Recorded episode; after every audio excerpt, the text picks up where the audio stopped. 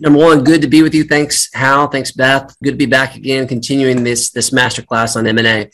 So, as Davis mentioned, it's been a pretty busy last 120 days. We've closed four transactions over that period, and that included this the sale of Wilson Logistics Western Division to Ashley Furniture, um, private carrier. It also included the, the sale of a, a drayage company on the West Coast of uh, less than 20 million in revenue. Um, also included Abenaki Carriers, which, which sold to Brown Bear Transportation, and also just recently the announcement last week of C2 Logistics, uh, which we sold to TA Services. So a lot of activity, but also within that same window, there's been several occurrences where there was an owner, either a friend or a client, who desired to sell but was not able to exit um, on their timeline on their terms, and that's why we're here. Uh, there's there's tremendous activity going on in the market. And this industry is not like other industries. That's kind of why we exist. And so our hope today is to kind of unpack uh, some of the 16 most common reasons why trucking businesses don't sell. And I think through that, back to, to Davis's comment, I think that this is going to be an empowering session that puts you in control to control the things that you can actually control while also becoming much more of the things that can have influence over the timing of a future exit. And just just by being mindful of that, we feel like that's going to empower you to make good decisions uh, and protect all that you've built through your trucking company. So, with that stage being set, we're going to jump into reason number one: your trucking business won't sell. So, reason number one: stagnation. Um, it, it's very simple. We, we, we, say this a lot, uh, especially to our clients and, and, and prospective clients, which is that, that you need a compelling growth strategy to capture the imagination of a buyer. So to kind of frame this, uh, recently we, we were working with two different companies that were pretty much identical. They're, they're both around 72 million in annual revenue with adjusted EBITDA at about 14 million on that revenue stream. The difference was one basically had flat performance over the previous four years, whereas one had gotten to this place recently had been growing about 20% year over year. So the question is, and you can chat what your response would be if you want, what was more compelling? What was more interesting to the buyer? Well, from a value standpoint, it's very clear. When people are valuing businesses, they're looking at what's the opportunity for return on investment and what's the lowest risk. Well, if they're coming in at a valuation point for something that's growing 20% year over year, there's much more cushion in terms of what if you know if what could go wrong. So if they're trying to put an investment, they're kind of hedging against this trend of growth. And they're also understanding that if I, whatever I pay now, I'm probably going to double or triple that just in a matter of years based on what this current growth track looks like. So in, in that situation, you're either getting discounted or you're getting passed on something else that matches like the description that I just described. So that's the number one reason. If you want to sell at on your terms, you need to be growing. And that's the takeaway. So we're going to move over. Davis, tell us about the reason number two. Yeah, number two, we have owner dependence here. And so uh, our, our bullet points here greater owner dependence equals greater risk, greater risk equals discounted valuation. And uh, this is one of those things that I will say is, is extremely common in this industry um, because, as, as a lot of you have experienced, but uh, if not, you can imagine it's hard to scale a company in this industry without having some level of owner dependence uh, to get it off the ground. Uh, a lot of times, owners have to wear a lot of hats from being the head of you know safety to recruiting to sales to maintenance just to keep everything on tracks in the beginning. But as the business begins to scale to whatever extent owners can decrease the dependence on them to empower the the people around them uh, to actually take on greater responsibility and to kind of work themselves out of a job to an extent. That decrease the amount of risk that a buyer is going to have to take on in actually being able to purchase that business and transition it over time. So i guess i'll, I'll, I'll make a little good news here. I'll give you a little, little challenge if you're an owner of a business. Uh, if you're familiar with the proverbial business book rich dad poor dad they provide the principle of pay yourself first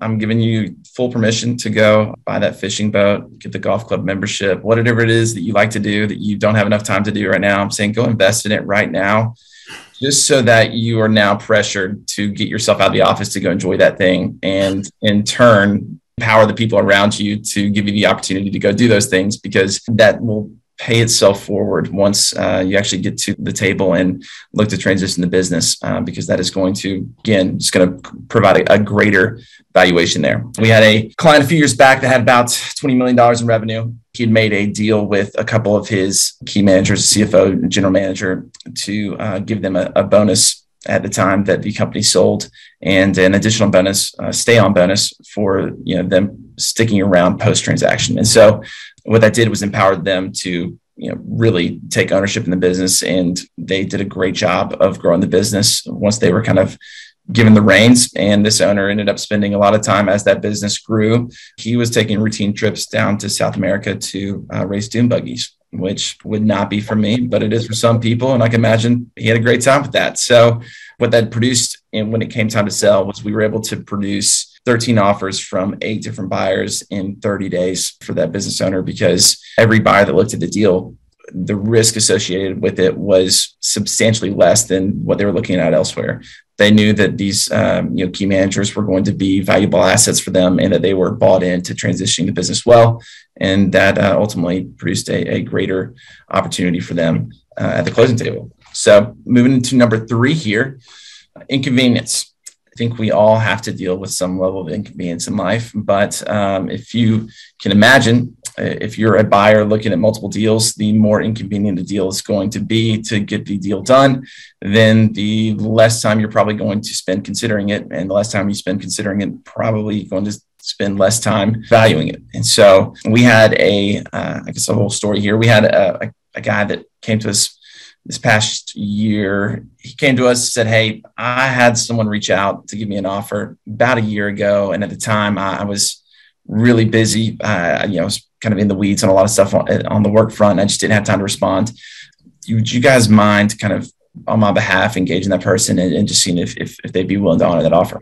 And so, so of course, reached out to that buyer and they said, Are you still interested in this? And they said, Oh, well, yeah, we're, we're, we're still interested, but going to be honest, we've kind of already got our hands full with another deal right now. And so it's kind of accomplishing a lot of what we wanted to accomplish with seller you're talking about. Uh, we'd still be willing to make an offer, but they threw out the number and it was about $6 million less. So the seller's lack of preparedness to actually uh, be able to engage the buyer when the offer he ultimately wanted was presented to him cost him about $6 million in this circumstance. And so um, the ability to prepare yourself for uh, an offer at any given time, whether you're trying to get out of the business now or 20 years from now, there's probably a number that would accomplish that. And, and having you know yourself and your team ready to respond to those offers is a, a great way to be able to ensure that you're not inconveniencing the buyer and, and making this a drawn out process where they can't get access to information, they can't move the, the, the needle meaningfully. Uh, being able to have speed in response is uh, a, a great way to offset inconvenience. Uh, Spencer, we'll pass it back to you for number four here. Yeah, if you got eyes on that last slide, they're, they're just to that end. Uh, we're not going to dive in there now, but we did include a link to um, a recent white paper, which is a four-step guide to how to respond to an unsolicited offer. And I really encourage you to to jump in there. On a side note, I do remember that Davis, and um, there was also a personal thing going on that was creating that inconvenience. If it was a wedding for his daughter that he had gotten tied up on, and so we said we I, hope it was special because that might have been the most expensive wedding of all time. So, so, so, so uh, good dad doing the right things. But I think if you do that four step guide, I think that you'll figure out that responding, engaging doesn't have to be as burdensome as you might think it is. So dive in there, take care of that. Reason number four incompatible driver base. Now, we, Davis and I, what, a few times or more a week, somebody will tell us if I could increase my business by 40% if I had drivers one, trucks two the deal is it, it's but you know it's not just about having drivers to grow business and, and to be able to sell a business to be able to make those available. It's about having the right drivers. And and i can remember being on a panel not that long ago with some very experienced acquirers one a very large international acquirer in this in, in this industry. And the conversation came up about like you know well how, tell us about a time where you passed on a deal and why? Well, and he talked about, well, there was this deal. It had about 400 drivers. It was a, a decent sized transaction. We were excited about it. Uh, we were aligned as far as the economic deal points. And we got into diligence. And it turns out that, you know, one of the main motivators was to be able to get this capacity through drivers. And it turns out that of the 400, the buyer discovered that his team had terminated 25% of those over the previous 18 months. So he's like, no, this is not accretive to me. I don't because uh, I'm not going to be able to successfully transfer these drivers over to my business. So I'm not going to experience that revenue. It's going to create some problems. So that's what the emphasis. The reason why I won't sell is because you don't have this. You don't have drivers that will successfully transfer over to the buyer. So in terms of meeting those safety standards and making sure that you know, do they have tenure? Are they jumping around all the time? Those things matter, especially in this environment when you have 30 to 40 percent uh, driver pay increases that are, are coming pretty common across the industry. So they got to, it's not just about having drivers. You got to have compatible drivers that are transferable. That takes us to reason number five. Davis, hit us with it. All right. Old equipment. I think we can all agree that truck in the background there is super cool. But if that's part of your fleet right now, well, we need to talk. So we need to we need to make some some adjustments. um, in, in, this environment, the old equipment is is obviously uh, in a, a, unique circumstance. You know, the intermodal drayage world, people traditionally operate older equipment than you would in truckload over the road type of operation. But even with that being the case, in this current equipment environment, your equipment probably looks a lot more expensive right now if you own it than it did uh, a couple years ago. And while that can be great to look at and to consider when you're thinking about selling, there's also a lot of challenges that come with having older equipment and the capex requirements that a buyer would then have as, as a result of making an acquisition. And not only that, the, the finding parts right now is, is a large issue as well. And I'll kind of get into that here in our next slide. But you know, if, if you are a buyer and you're looking at two businesses with roughly $30 million in revenue, they have similar EBITDA, but one has a older fleet than the other. You know, how do you choose? And you're, you're probably going to go with that newer fleet every time. And so being able to have a newer fleet that you know is going to give a buyer more confidence they're not going to have to you know, make continued investments in uh, the the maintenance of that fleet going forward but also in this environment that they're going to have some assurance they don't have to you know if, if they need to delay some sort of replacement schedule there uh, that they're not going to be in, in, in hot water uh, that that's going to give you an advantage um, over other companies for sure uh, kind of hand in hand that number six here Hey, Davis, can you tell that story about the recent transaction when we got into due diligence and they had the requirement uh, about the 500,000 mile limit as far as the, the, the, trucks that they would allow in their fleet and how that affected the, the valuation and due diligence? I know that it was going to require a lot of the equipment to be turned over immediately. And in, in, in this environment, the ability to actually allocate the additional power units to replace that was pretty unrealistic, and so had a, a pretty drastic impact on, on on the deal there. Yeah, I think what the math around it was about a price reduction of $3 million. And it was because of the lack of confidence that they could, in this environment, replace that equipment on time as they would in a, in a different environment. So it, it, had a material effect on the valuation because of what we're experiencing right now. Definitely. Definitely. Um, number six here, we have incompatible equipment or, and uh, slash maintenance. And a, great example of, of how this came to play is we have a friend in the industry sold business a few few years ago, and as she prepared to sell her her company, she looked around at uh, some of the people that she thought would be most likely to purchase her business, and uh, she took note of the equipment they ran and got some information on kind of their maintenance schedules, and she just went ahead and implemented that into her business because she knew that uh, when the time came for her to actually sell the business, uh, when she brought you know the opportunity to these buyers the fact that they had the same equipment in place and that it was a current you know, maintenance schedule that reflected what they did internally it was going to give her a much better opportunity to close. And that's exactly what happened. She got to sell with the company that she'd kind of long identified as you know the, the candidate that she wanted.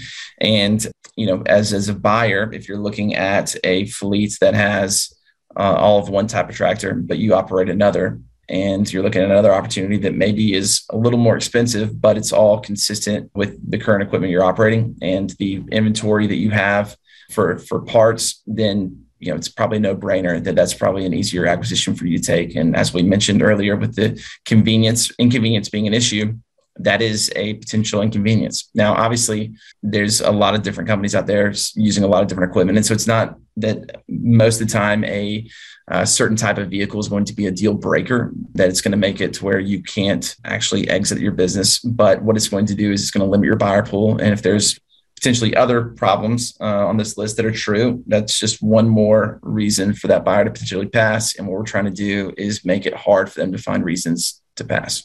So, with that in mind, I'll jump over to number seven here and pass back to Spencer. Yeah. Yeah. And, and just to put some numbers around that, what I hope that you're seeing, what Davis just said, is that the, the more boxes that we can check here is what's effectively happening is that the value of your business should be going up and the concentration of cash, the, quality of the deal structure should be improving with each box that we're that we're addressing through this. In that last situation, the result was approximately $100 million deal that was effectively all cash. And so it wasn't just because of that issue. She took care of a lot of these other things, but that wasn't a small issue for, for that particular buyer, just a little color. So the seller's valuation not based on facts. And I and, and I think that this is and the reality is that the, the, work that takes place in this industry is very difficult. It's one of the most demanding industries uh, in the world. So when the, the owner of a great company receives an unsolicited offer and they like, hey, you know, and, and this is a common conversation that is shared with me. A buddy of mine, he's an industry friend. He comes to me and says, I've always admired your business. I think you have a great reputation. If you ever want to sell, and if you want to sell right now, I'd love to work something out. Do you have a number in mind? And it's just like uh, you know you don't know what to do because the person's been so busy building value and doing the certain things that there hasn't been a whole lot of consideration about what am i going to say when i'm inevitably asked this question? So th- there's typically one of two responses. One is and this is them sharing this with me which is like hey i don't know what to say. I think i'm just going to just pass just because i don't want to embarrass myself by saying something that sounds unintelligent or uninformed. So they don't say anything. They don't engage and they just walk away the other camp of, who's asked the same question, they might do something where I'm just going to say something so outlandish that if accepted, I'll know that I'll be content with that. Either way, neither are rooted in facts. It's just not helpful. And so when that takes place, like there's a lot of deals that probably could get done. Well intentioned buyers that want to pay a fair price that just like there's just no starting place to, to work from. So if we if we move to the next slide, um, you know, th- th- what I think this is really important. Like, so this is an analysis. This is kind of like a little software that we use uh, just to help provide guidance around how we can get deals done and how we can structure deals and how buyers can positive cash flow deals. So oftentimes we'll have a seller who says, "This is what I want. This is what I need." And well, you know, like, well, if you want to get a deal done, we think here are some of the parameters that would allow us to do this and you know, we're basing that on market trends, but we're also basing on you know an expected capacity to borrow uh, from from a, from a buyer.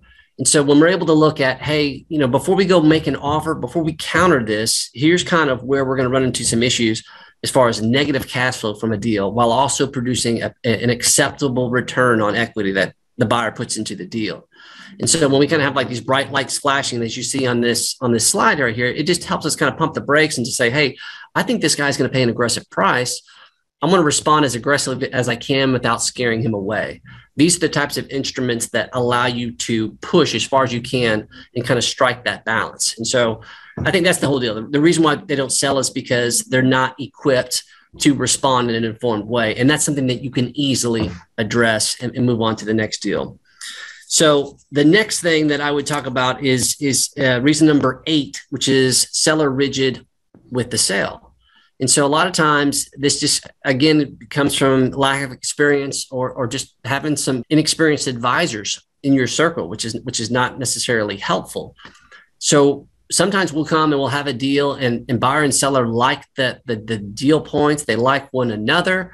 And then someone within the seller's advisory circle will say, like, well, hell, you shouldn't do it unless it's a it's a stock sale because that's you know that's where you know, that's where otherwise you're going to get killed in taxes. And so this is what I would say about that. Number one, that's not true. Number two, that's not how deals are done. You either get the the, the favorable business valuation or you get the favorable tax treatment. You typically don't get both. And so knowing that there's just so many ways to skin that cat. So if you go in with a mindset that it has to be this way, it's just counterproductive. Buyers have needs, seller has needs. There's a variety of different things that can be done from a deal structuring and a tax strategy standpoint that can allow everybody to address their respective goals in a way that makes sense. So just keep an O in mind. Don't take any hard, absolute positions, and there's a great chance that this won't affect you. So moving on to number nine, Mr. Davis, unreliable record keeping. Talk to us, sir. And if they would have let me put an office uh, image on every one of these slides, I would have. But um, I did manage to get one in here. So, you know, with unreliable record keeping, bad records equal discounted price, unforced errors, errors equal unacceptable. And so, uh, this is the world that I live in a lot on the front end of our deals. I spend a lot of time, um, even going back to some of the, the valuation uh, conversations Spencer just had, uh, mentioned. I have a lot of those conversations on our behalf uh, as people come to us and say, "Hey, I'm considering sale." Guess I'll, I'll give an offer right now. If, if you are ever just wondering high level valuation type of, of numbers, I'd be happy to just jump on a quick call and give you a kind of a, a quick understanding of what we would expect. Um, but one of the first things we're going to do is ask for some financials, and I can quickly kind of tell if there's going to be red flags once we we see some financials and the amount of detail that's involved there uh, as again as we're trying to give buyers confidence we're trying to reduce risk as much as possible if we have unreliable records then all that's going to do is it's going to decrease the buyer's confidence that uh, what they're buying is truly what they're buying and so we had a, a deal recently that should have died um, you know, the, the buyer lost about $3 million in total consideration from the buyer because they wouldn't recognize a portion of the EBITDA uh, after due diligence. They just didn't trust it. And it was one of those things that it was kind of narrative form. It wasn't, you know, we couldn't just point firmly to the books and, and justify this. And as a result, instead of getting that at cash at close, it turned into something where they said, okay, we'll potentially give that to you, and, and but it's going to have to be through an earnout. And so our client was still able to capture that, which is, which is great. But the risk there was greater on them. You know, they weren't, for some reason, something unforeseeable had happened um, in that earnout period, they had potential to lose out on $3 million that had they just probably kept their books better in a, in a way that is completely possible. Anyone can is is capable of keeping clean records uh, and, and, producing detailed financials. Had they done that previously, then they wouldn't have had themselves in that position. And so that's a good end of that story. There, there's other stories where we routinely have people which say, "Hey, like we're going to have to send you to someone to, to kind of get your books in shape. And it's probably going to take a, a, year before you're actually in a position where you can produce financials that uh, are going to satisfy a buyer's request. And so if you are familiar with the, the guys at Moss Adams or, or Katz Miller, do a lot of work with them. They, they're specialized in, in uh, trucking logistics uh, and you know, are great CPAs, you know, they, would be great people, resources to reach out to, to have a conversation if you could use a little help on the record keeping front. And I was just going to add, Dave. So I, I, would add Clifton Larson Allen to that list uh, yep. as well. And just just to, uh, Davis and I did a boot camp a while back about just getting your financial house in order. It was a whole separate webinar about doing this and some, some, a couple things like if you can't produce monthly financials like every month with by the 15th of the following month like if your if your people aren't doing that for you, fire them right now. Like they have to be able to do that. Like otherwise, like you're never going to get on the dance floor. And the thing that I want you to consider is that like in this environment where people can't really grow without drivers and they can't really grow without trucks, acquisitions is becoming it's becoming such an active market. You have to understand that you're like you're not just being evaluated by yourself. The people that are most capable, most interested in acquiring your business and paying the most money for it are probably looking at three to four deals at any given time or more. So if you can't check this first box right out the gate within the first 48 hours, like it just becomes very easy to pass on your deal. So don't be that person. Satisfy those things and give your business the full opportunity to be valued the way that it should be. That's it. Which brings us to reason number 10, sir. Sorry. Uh, minus an office reference here, but important nonetheless. Customer concentration uh, versus no accounts. So I guess what we could say here is customer concentration and no direct shipper relationships. So, uh, too much revenue in one account equals high risk, no real accounts equals low buying interest. So, routinely, again, this is something we, we encounter a lot. And uh, most businesses, in order to scale uh, to some sizable amount, have to have some level of customer concentration to get them there. Uh, there's exceptions to that rule. But, and so understanding completely why that happens, uh, how you want to maintain you know, good rapport with your large customers. As they ask for more, you want to be able to deliver because they account for a large part of your revenue. But in terms of mitigating risk, if for some reason you know there was to be a major change up in that customer and maybe they got acquired by someone and they had different shipper relationships or whatever that is uh, the risk to a buyer is severe and so to the extent that we can decrease the amount of concentration across uh, our top customers, the, the more that's going to increase buyer's confidence, decrease their risk, and increase the value associated with that. Again, there are exceptions to every rule. Uh, you know, deals do get done with high customer concentrations, but what it does is it just shrinks your buyer pool. It shrinks the amount of people that are going to be able to get comfortable with it, and potentially it's just one more box that they have to check that um, you know allows them to pass on the deal. And so in, in the same vein, you know, if, if you are receiving all your freight off of load boards um, or um, you know, your main main customers are, are 3PLs that 100% relate to the spot market. Uh, on one hand, you're probably having a great year. Um, you've probably had a great couple years, and uh, there's a lot of value to that.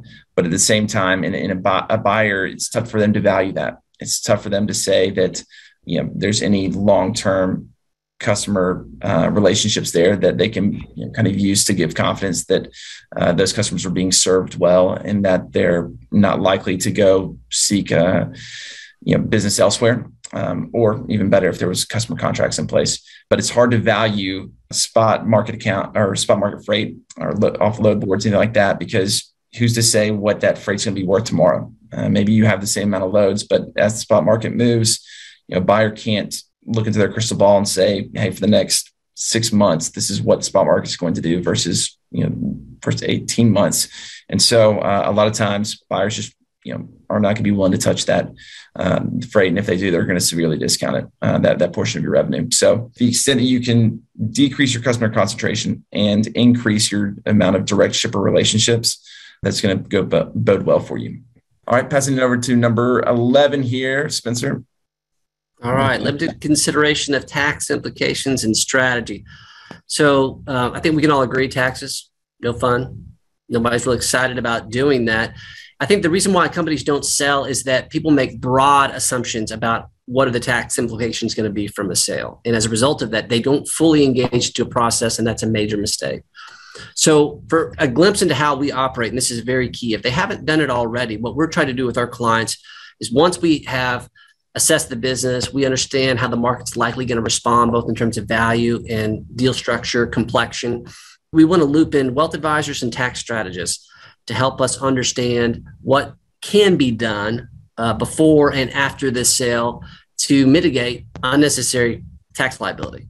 And so, what that does is number one, it educates, but number two, gives confidence for buyers, excuse me, for sellers to confidently respond to proposals as they come in. And so, like, so, so what happens in these conversations? Well, you know, business owners um, who built a business who are planning on retirement are very sensitive about net proceeds. They begin to get confidence.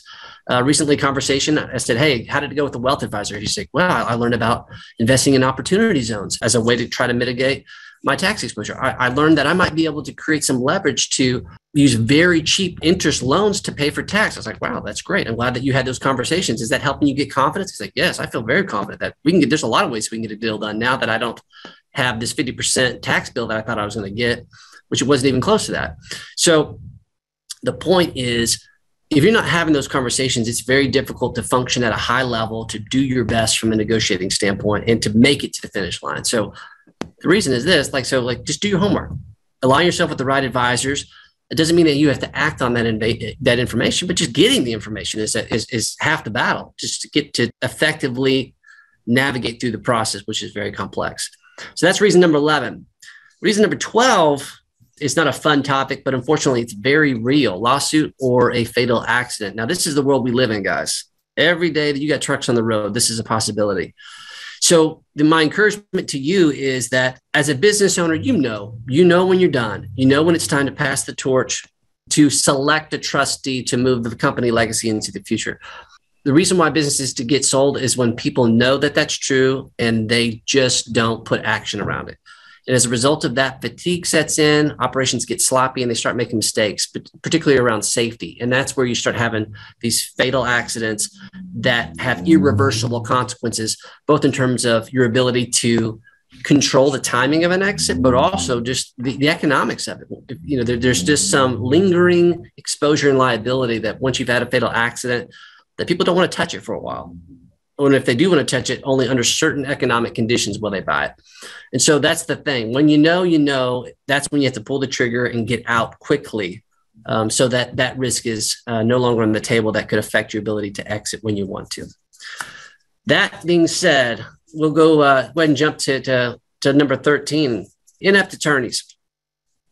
Yeah, we, we we're lucky to have a lot of great industry attorneys that know our industry that have been around M and A, and I'll tell you some names here in a second. But it's very easy when we get to the point we've agreed to the terms, maybe we're at LOI or even the purchase agreement, and we we need legal professionals to paper this document to protect protect and uh, any potential unnecessary legal exposure. You need someone who specializes in doing this, and where deals die is when you bring amateurs or people that don't specialize either in M&A or in transportation or both. And I could tell you countless stories, un- un- unfortunately, about you know friends that are attorneys that that run up eighty thousand dollars worth of fees, don't get a deal done, potentially lose a deal. This is not a good practice, and so um, there's lots of folks that we interact with regularly, whether it be Scudder, Scudder Law, Scopelitis Law Firm, Benesch Law Firm, uh, just to name a few that are tremendous resources. We had a, a large deal that we were working on here recently, uh, over $100 million. And our client felt very strongly about a very reputable law firm that he'd done a lot of work with over 20 years. And we said, that's fine, but we would still encourage you to have a conversation with an, someone who understands this industry. They had a 30 minute call, and just through the questions that the industry specialist was asking, immediately they agreed to hire this firm. We didn't say anything. They said, just have a conversation. But it was so clear that they understood the nuances of getting that deal done. They, they believe like the, the probability of us closing this deal, this, this tripled basically just after this conversation. So that's one of the main reasons why deals don't get done, but it's also the easiest thing that you can correct to make sure that you put some insurance around a deal and get to the closing table. So, number 14, a health crisis. You know, Davis, we've seen some things, haven't we? Unfortunately, the nature of what we do. And, you know, um, you know, a lot of people that we are helping exit the trucking logistics space, they're 50 to 75 years old. I mean, that's the common profile. And with that, you, you add the unbelievable stress that this industry puts on business owners and how that affects their health. Unfortunately, we see this play a role much more often than we'd like. And so the main takeaway of this is I'm not going to dwell on this, but it's very difficult to successfully maximize a sale behind a health crisis or during a health crisis. It's just because, unfortunately, I mean, business is business. There's vulnerability there the buyers know that there's limited leverage from the seller standpoint and that's just not a place to be in. I mean so if you kind of reverse engineer that you would prefer to sell when your business is at its highest your health is uh, at its best and and you have the physical stamina to add a sale process on top of what's already a demanding job day to day. Uh, one of my favorite uh, examples of this we had a client and he committed before he sold his business he lost 40 pounds he said, if I'm going to go through this, I got I got to get in peak condition. And towards the end of the process, uh, we went to a final all hands negotiation. And we, we had stayed at, at the same hotel in, in, a different city. And I got up to go work out in the morning. And I got there, the gym, it was 5:30. And my client, who was 60 years old, was just crushing it in the gym. I said, We're going to win today. We're going to win this negotiation today. And I think that's the idea. And as, as far as like that's how you win. The reason why deals don't get done is if when you run out of gas too soon. So you need to exit while your stamina and your endurance, your health is on top. So you have maximum leverage and you're never forced to do anything that you don't want to do. That's my encouragement. All right, sir, bring it home for us on number 15 and 16. Right. Upside down balance sheets. And we have a great example of how this has negatively impacted uh, someone recently that we, we've run across. Uh, they're about about $50 million in revenue and great business. But, uh, you know, the, the owner actually recently replaced a significant amount of equipment, like completely overhauled his fleet. And in doing so, uh, took on a significant amount of debt. And so what that what that did is just it really made a, a, transaction tough one. The valuation of the company didn't drastically increase. Uh, the, the earnings stayed relatively flat initially. But after a couple of months, a couple of issues came up that made some distractions in the business. EBITDA dipped. And so by the time we got to he got to us, you know, what was previously $10 million in EBITDA was about seven. And as a result of that $3 million EBITDA dip plus the pretty excessive amount of, of new debt on the business, it just made a an exit pretty tough for him in order to satisfy what he needed to, to kind of step into the next season of life. So don't hear us say again, based on the, the previous conversations, that you, you shouldn't replace your your fleets, that you shouldn't take on debt to sustain a business. It, timing matters though. If if you're looking at an exit in the next you know handful of years, then you have to also weigh the implications of what taking on that debt right now is going to do to your ability to accomplish what you want at the exit table in whenever that is. And also, the, the risk of taking on the debt is not solely in the debt itself, but what are the implications of having that debt and then one of these other issues arising and, and, and what sort of position that, that puts you in. And so, again, um, you know, to the extent that you can keep your balance sheet clean, that you can uh, keep yourself in, in, a in as much of a low debt situation as possible. That's reasonable to continue to operate the business. That's going to give you more options in, in, terms of how you can structure a deal, how you can actually accomplish what you need to uh, through a transaction to uh, capitalize on the uh, upside there. Moving to number 16 in our final ish reason here external factors. Uh, so the best buyers you know, too busy absorbing another deal, market crash, correction, or interest rate spikes obviously there's things a lot of things that you can tr- control within the day-to-day operations of your business but there's a lot of things going on in this world that none of us can actually you know do to meaningfully alter on a day-to-day basis. So as you as you're looking at you know right now is, is now a great time to sell yes does that mean that it's always going to be a great time to sell no uh, and so making sure that you're taking into account as you build the business, if, if you're looking to maybe have an exit five years from now, what could happen in the next five years, either from the market or from a, a personal kind of unforeseeable circumstance that could influence your ability to sell. This industry has a um, an aging owner demographic. And so as a result of that, there's going to be continued M&A action in the space uh, for the foreseeable future, whether the market moves up and down. Uh, but what that's going to do is, as there's more buyers in the market, or continues to be more buyer or sellers in the market, I'm sorry, as there continues to be more sellers in the market, you're going to need to find ways to differentiate yourself, as we discussed previously, and that are going to actually give a buyer confidence whether the market is up, whether the market is down, whether uh, we're in a recession or whether we're not. There's simple practices that you can do to actually give yourself the best chance there. But if some of those things are not in place and there is a, a large macro shift or something that uh, takes place outside of your operation that affects you at large, then that could be a significant factor for why you don't sell. Is there there a, a story you mentioned earlier there about a labor lawsuit that was kind of external on the buyer front that kind of influenced that? Do you, do you want to give some color there?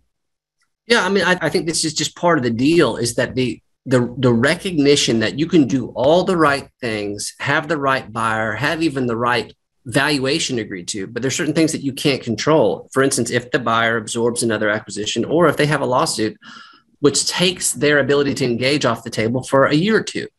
Like if you have a health issue or whatever the deal is, you, you have only one of two choices. You can either wait if you have the health to do that, and if your business is healthy enough to do that, or you have to make material deal concessions that you didn't want to do and shouldn't have to do. So I think that just when you're mindful about this, uh, is that it rarely works out. I mean, I've almost never heard. I mean, Davis. I mean, you you've been doing this a bit too, but I don't I don't I don't know if I've ever heard someone say I've sold too soon. And I think that's the issue is because usually, uh, you know, we had a client that came to the table. He had the buyer. He knew the buyer that he wanted to do. We got the, the terms agreed to. The, the situation I just described took place. He was only 52 years old, business doing fine. He just pressed pause for two years. And then we came back. He conceded nothing, got all cash offer, and that was it. But like, you know, if he's 67 and he's in that position, his his action is different at that point. And so I, I think that, that that's the takeaway as far as like you kind of have to build in time around that. And then we'll have a resource here in a minute that will show you that I think that will provide some color uh, in terms of how to kind of map that out on your own.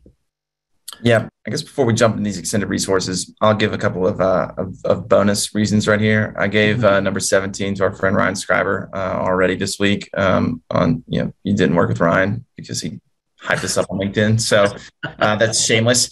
Uh, so number eighteen, though, really um, just a, a, quick you know, shout out to to IANA. Uh, we, we get to work with a lot of organizations um, and a lot of associations, and if, if you're not a part of you know their organization, uh, I, I, would definitely recommend you do. There, there's so much that can be gained just from plugging into the network associated with the uh, association, but also the resources, uh, the educational opportunities uh, that can actually help you kind of stay ahead of a lot of these uh, potential pain points and uh, continue to keep your, your, yourself in a position to to grow your business in a way that is going to demand a greater value down the road. And IANA does a great job of, of really investing in their in their membership. And so they didn't ask us to do that. I just we think highly of them and we wanted to give number 18 might just be that you, you didn't join IANA soon enough. So um, that, that, could be it. Spencer, you want to finish this off here with some of these uh, extended resources? Yeah. So we've got an owner guide, when to start a sale process, which basically maps out every stage of the sale process and the things that you can't control that could create delay.